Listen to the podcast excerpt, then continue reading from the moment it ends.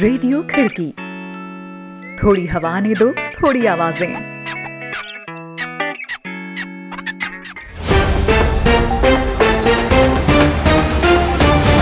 आज है 6 अप्रैल, दिन मंगलवार। खिड़की इंटरनेशनल बुलेटिन में अभिवादन स्वीकार करें शादाब हसन खान का। एक नज़र कार्यक्रम की खास खबरों पर। और अधिक ताकतवर हुए रूसी राष्ट्रपति पुतिन। दो और कार्यकालों तक राष्ट्रपति बने रहने के लिए संविधान संशोधन पर किए दस्तखत। जॉर्डन के प्रिंस हमजा ने शाह अब्दुल्ला को पत्र लिख जताई अपनी निष्ठा, राजनीतिक संकट टला। मिनियापोलिस पुलिस प्रमुख की गवाही, डेरिक शॉविन ने जॉर्ज फ्लॉइड से निपटने में तोड़े पुलिस के नियम। रहेंगी दुनिया भर की और भी अहम खबरें तो बने रहे बुलेटिन में शादाब हसन खान के साथ।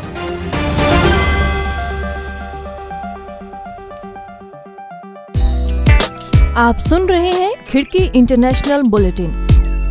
अंतर्राष्ट्रीय खबरों पर विश्वसनीय आवाज़ें। आइए शुरुआत करते हैं आज की पहली खबर से। रूस की राजनीति में राष्ट्रपति व्लादिमीर पुतिन और मज़बूत हो गए हैं। उन्होंने सोमवार को उस संविधान संशोधन को अंतिम मंजूरी दे दी है, जो कि उनके अगले दो और कार्यकालों तक राष्ट्रपति चुने जाने का रास्ता साफ़ कर देता है। अब तक के रूसी कानून के मुताबिक कोई एक व्यक्ति लगातार महज दो बार राष्ट्रपति बन सकता था, लेकिन अब इसमें संशोधन कर दिया गया है। एक रिपोर्ट सुनते हैं हमारे सहयोगी रोहित जोशी ऐसी रूसी राष्ट्रपति व्लादिमीर पुतिन ने उस कानून को अंतिम मंजूरी दे दी है, जो कि उन्हें छह छह साल के दो और अतिरिक्त कार्यकालों तक राष्ट्रपति पद पर बरकरार रहने की इजाज़त देता है। इससे पुतिन के 2036 तक रूस के राष्ट्रपति पद में बने रहने का रास्ता तकरीबन साफ़ हो गया है। सोमवार को सरकारी कानून संबंधी पोर्टल में इस बारे में जानकारी दी गई है कि पुतिन ने इस विधेयक पर दस्तखत कर दिए हैं। अड़सठ साल के रूसी नेता व्लादिमीर पुतिन पहले ही बीते दो दशकों से रूस की सत्ता पर काबिज हैं। राष्ट्रपति पुतिन ने पिछले साल इस सिलसिले में एक संविधान संशोधन पेश किया था, जिसे जुलाई में हुए एक जनमत संग्रह में ज़बरदस्त समर्थन मिला था। इस जनमत संग्रह के लिए पैंसठ प्रतिशत मत पड़े थे, जिनमें से पिछहत्तर प्रतिशत मत संविधान संशोधन के पक्ष में थे। हालाँकि पुतिन ने कहा है कि 2024 में खत्म हो रहे अपने मौजूदा कार्यकाल के बाद क्या वे फिर सत्ता की दौड़ में शामिल होंगे? इस बारे में वे बाद में निर्णय लेंगे। इसके अलावा रूस में पुतिन जो संवैधानिक सुधार लेकर आए हैं, उनके मुताबिक रूसी कानूनों को अंतर्राष्ट्रीय कानूनों से ऊपर प्राथमिकता दिए जाने और समलैंगिक विवाहों को प्रतिबंधित करने जैसे प्रावधान हैं। राष्ट्रपति पुतिन की ओर से लाए गए इस संविधान संशोधन के आलोचकों का कहना है कि इसके ज़रिए पुतिन आजीवन सत्तारूढ़ हो जाएँगे।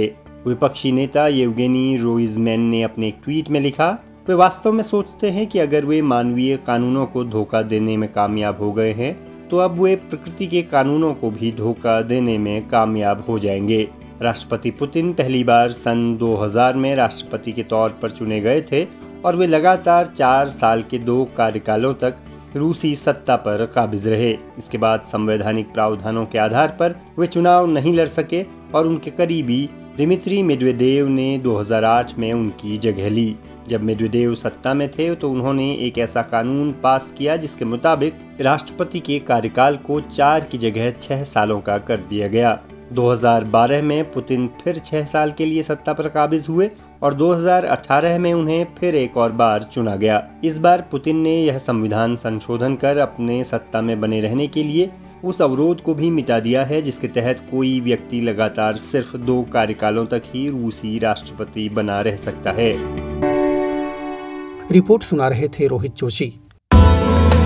यह कार्यक्रम आप खिड़की डॉट कॉम के साथ, खिड़की के यूट्यूब चैनल, फेसबुक पेज और व्हाट्सएप ग्रुप में भी सुन रहे हैं। और मैं हूँ शादाब हसन खान।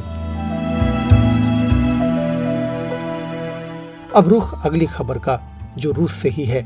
जेल की सजा काट रहे रूसी राष्ट्रपति पुतिन के आलोचक अलेक्जेई नावल्ली ने अपनी गिरती तबीयत के बावजूद भी भूख हड़ताल जारी रखने का फैसला लिया है।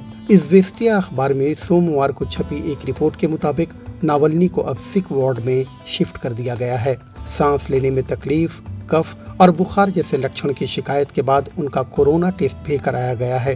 पीठ और पैर में गंभीर दर्द से जूझ रहे नावल्नी ने जेल के स्टाफ की ओर से अपनी अनदेखी किए जाने का आरोप लगाते हुए बीते हफ़्ते भूख हड़ताल शुरू कर दी थी। इससे पहले उनके वार्ड में टीबी का प्रकोप भी फैला था। इधर अमेरिका ने हाल के समय में यूक्रेन की पूर्वी सीमा पर रूसी सेना की तरफ़ से की गई भड़काने वाली हरकतों पर रूस से जवाब देने को कहा है। अमेरिका के विदेश विभाग ने सोमवार को कहा कि हालिया कुछ वक्त में रिपोर्ट मिली है कि रूस के सैनिकों की तादाद और गतिविधियाँ यूक्रेन की सीमा पर बढ़ा दी गई हैं। इससे क्षेत्र में शांति को लेकर वैश्विक स्तर पर चिंता देखी जा रही है। अमेरिकी विदेश विभाग के प्रवक्ता नेट प्राइस ने सोमवार को प्रेस से बातचीत में कहा कि इस बारे में विश्वसनीय और पुख्ता जानकारी है कि यूक्रेन की पूर्वी सीमा पर रूसी सेना की हलचल देखी गई है। ऐसे में पहले से ही अमेरिका रूस के ताल्लुकात में जारी तनाव के बीच ये ताज़ा घटनाक्रम रिश्तों को और भी खराब कर देंगे। उन्होंने चेतावनी भरे लहजे में कहा कि अमेरिका रूस की ओर से यूक्रेन को धमकाने वाली किसी भी हरकत को लेकर गंभीर है, चाहे वह यूक्रेन की सीमा के अंदर की जाए या बाहर से। अमेरिका हर हालात से निपटने को तैयार है। अब रुख करते हैं जॉर्डन का।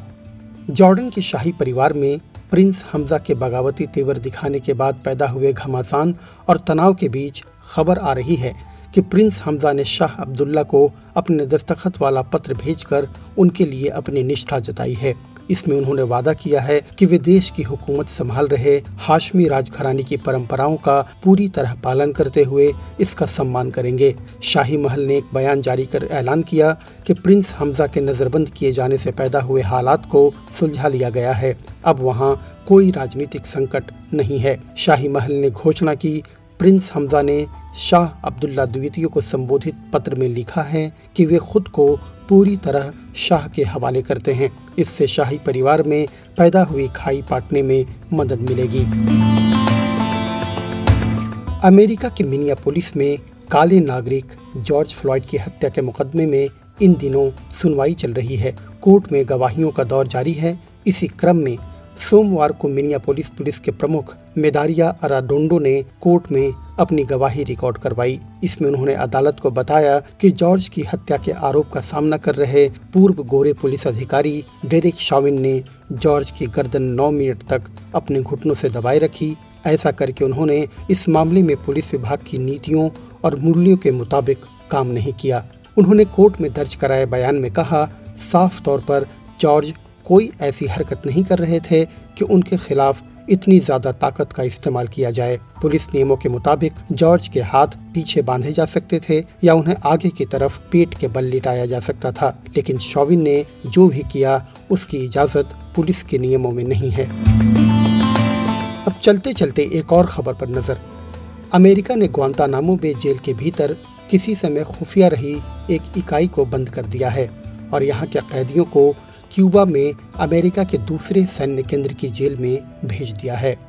अमेरिकी सेना ने रविवार को इस बारे में बताया कि संचालन क्षमता और प्रभाव बढ़ाने की कोशिश के तहत कैंप सेवन के कैदियों को पास की एक दूसरी जेल में रखा गया है।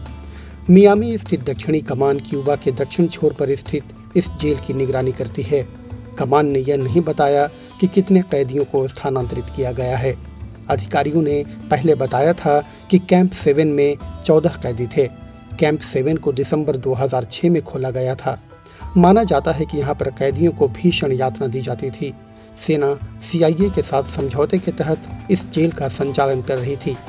सेना सैन्य केंद्र में कैंप सेवन के मौजूद होने का लंबे समय तक इनकार करती रही और पत्रकारों को भी कभी जेल के भीतर नहीं जाने दिया गया।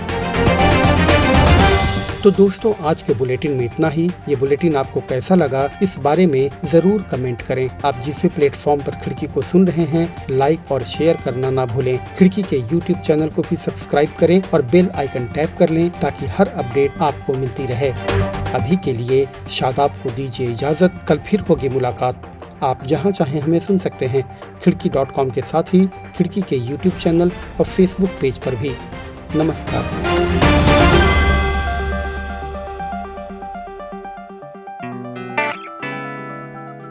रेडियो खिड़की। थोड़ी हवा ने दो थोड़ी आवाज़ें।